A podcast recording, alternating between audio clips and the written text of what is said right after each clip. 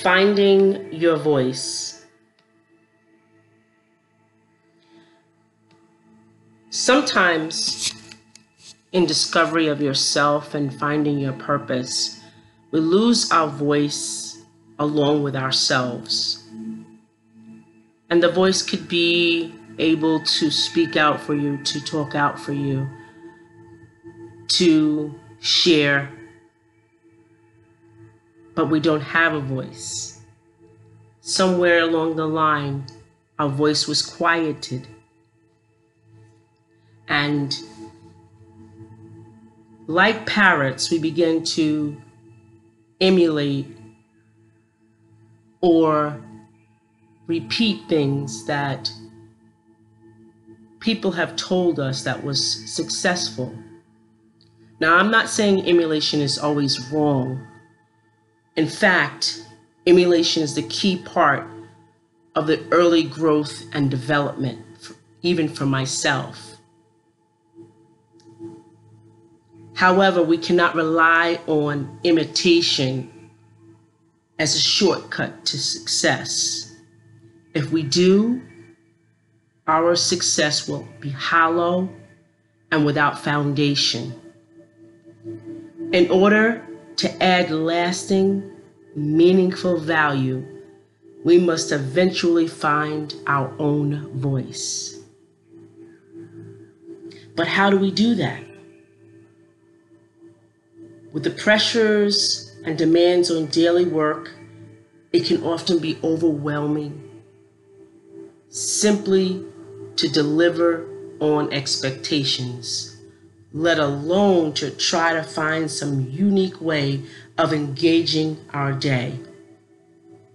But it's often in the midst of our work that we will find the best clues to our deepest, resonating vocation.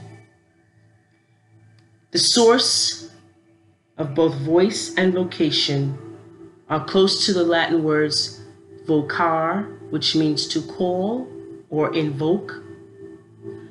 Our voice is a thing that is being called out of us in the midst of our work, in the midst of our journey. It is the underlying why of our passion, even if we never considered it. We must actively search for our voice and a clear path for it to emerge. It is uncovered, not manufactured. It is unearthed, not repeated. We may not even like what we discover at first, but by embracing it, we will position ourselves to occupy the unique space for which we are wired in our purpose. So how do we discover this voice? How do we get the call? How do we, how do we make the voice or make the call have a sound? Here are a few questions that will help you uncover the clues to your voice. So set aside some time with a notebook or a journal to reflect on each question. And I will give you time in between just to think about it as you go through this. The first question, what angers you? Every superhero needs a bad guy. Without one, the superhero has nothing to fight against. There's always a duality to everything. Are there specific things that evoke a compassionate anger within you?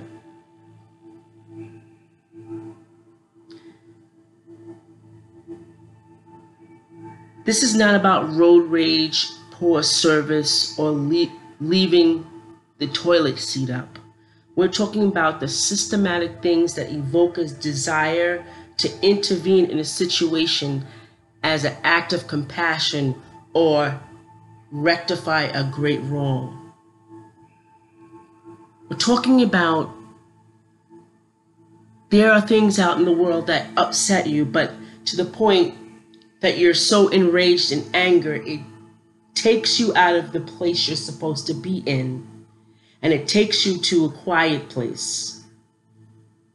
or it can take you to a, a loud, inappropriate, not productive place.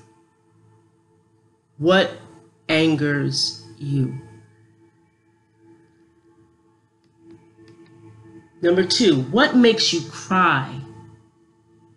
Think about the last several instances that caused you to cry. I would say mo movies are a fair game. I've noticed that I always tear up while watching stories of the underdogs who overcome incredible odds. This is a clue to me that my greatest work may somehow involve fighting for those who are oppressed or unheard. That's why we call freedom fighters for the creative class. What makes you cry? What have you mastered? Number three, are there tasks, skills, or opportunities that you have simply mastered and you cannot do without thinking? And you can do without thinking. These low friction activities might give you a clue to ways you can continue pursuing your voice. So the things that you're skilled at, that you have, don't have to think about and comes out, could be that's something that you could pursue to voice, to give yourself a voice. We learn through action, observation, and then correction. Start with what you do well and wait, work your way towards your goal. What have you mastered? Number four, what gives you hope? What do you look forward to? What great vision do you have for your future and the future of others? Hope is a powerful motivator and can give you a clue to the ways which may be, that may be perfect for you to compel others to act. What gives you hope?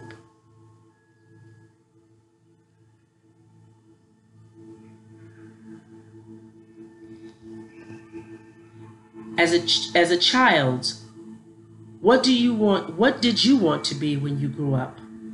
I often ask my clients this question all the time because it gives me a purview of what they really were or their original self was before all of the community, all of people, all of things, all of situations packed on top of them.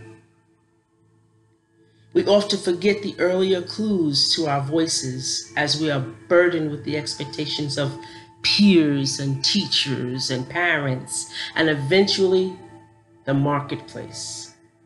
But those early days of wonder, the vast expanses of horizon that hinted at limited possibilities, limitless possibilities, can give us insight into the deeper seeds of fascination that still resides within us. So, what did or do you want to do when you grow up?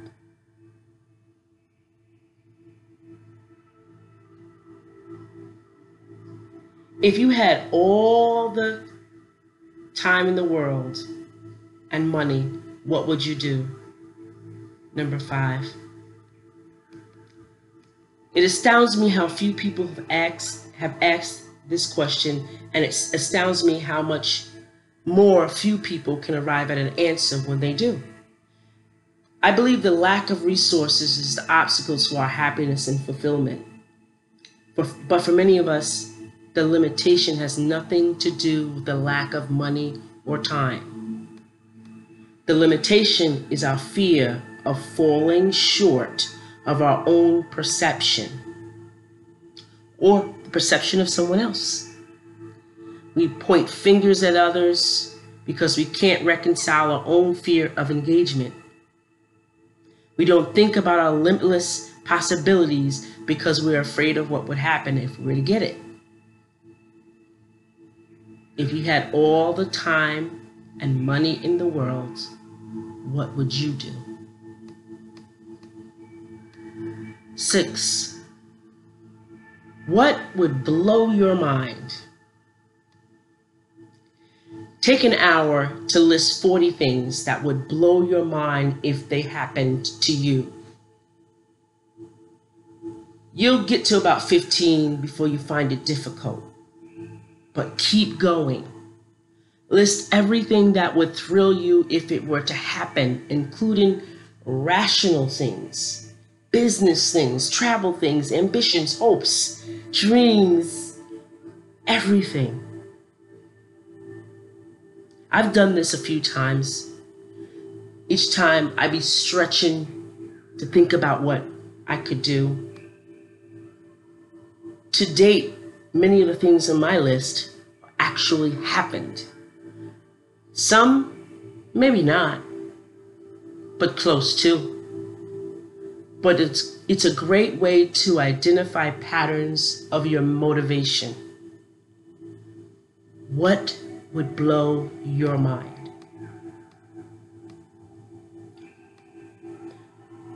What platform do you own? No need to start over. Build from where you are. What platform do you already have for your self-expression?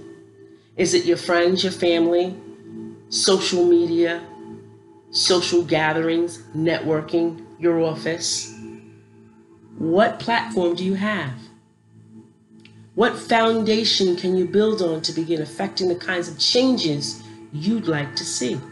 Are you on a, a board in the community? Are you active in the community? That may be your platform. Never trust someone who says they want to see the world change, but can't affect change in their own neighborhood. What platform do you own?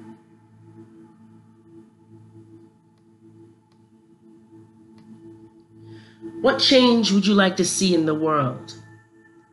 If you could identify a single delta, a big change that would be like you see it before you die, what would it be? What would be different about the world because you lived? Even a better question. Don't be afraid to think big, but be specific. You may not be the one to lead this change. You may be able to play a significant, significant role in it, but think big. There are relationships that you already have that can help you think big. The biggest change you and I have are the capacity to make others' lives change.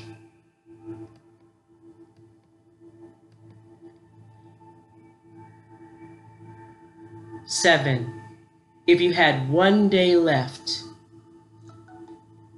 how would you spend it? If you knew that you would evaporate at midnight, just like um, Cinderella's carriage and shoes and clothes, how would you spend that last day on earth? What questions would you ask? Who would you spend your time with? Work, what work would you do? Again, this is an interesting way to begin to identify patterns within your passions, your skills, and your experiences.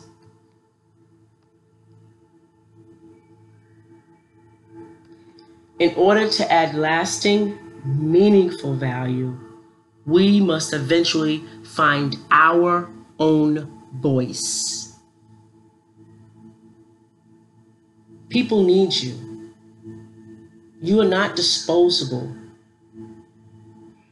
and you contribute to the rest of us without discretion. So do not abdicate your con- contribution to this world. If you do, you spend the final days of your, of your life wishing you treated your time here with more purpose. Today, here, now, in this moment, resolve the uncovered voice and begin to act to affect the world. You may be reluctant in the beginning to accept that role you can play, but resolve to engage. I always say die empty, meaning give out of this shell of a body that you've, you have given out that no one ever forgets you. Find your voice.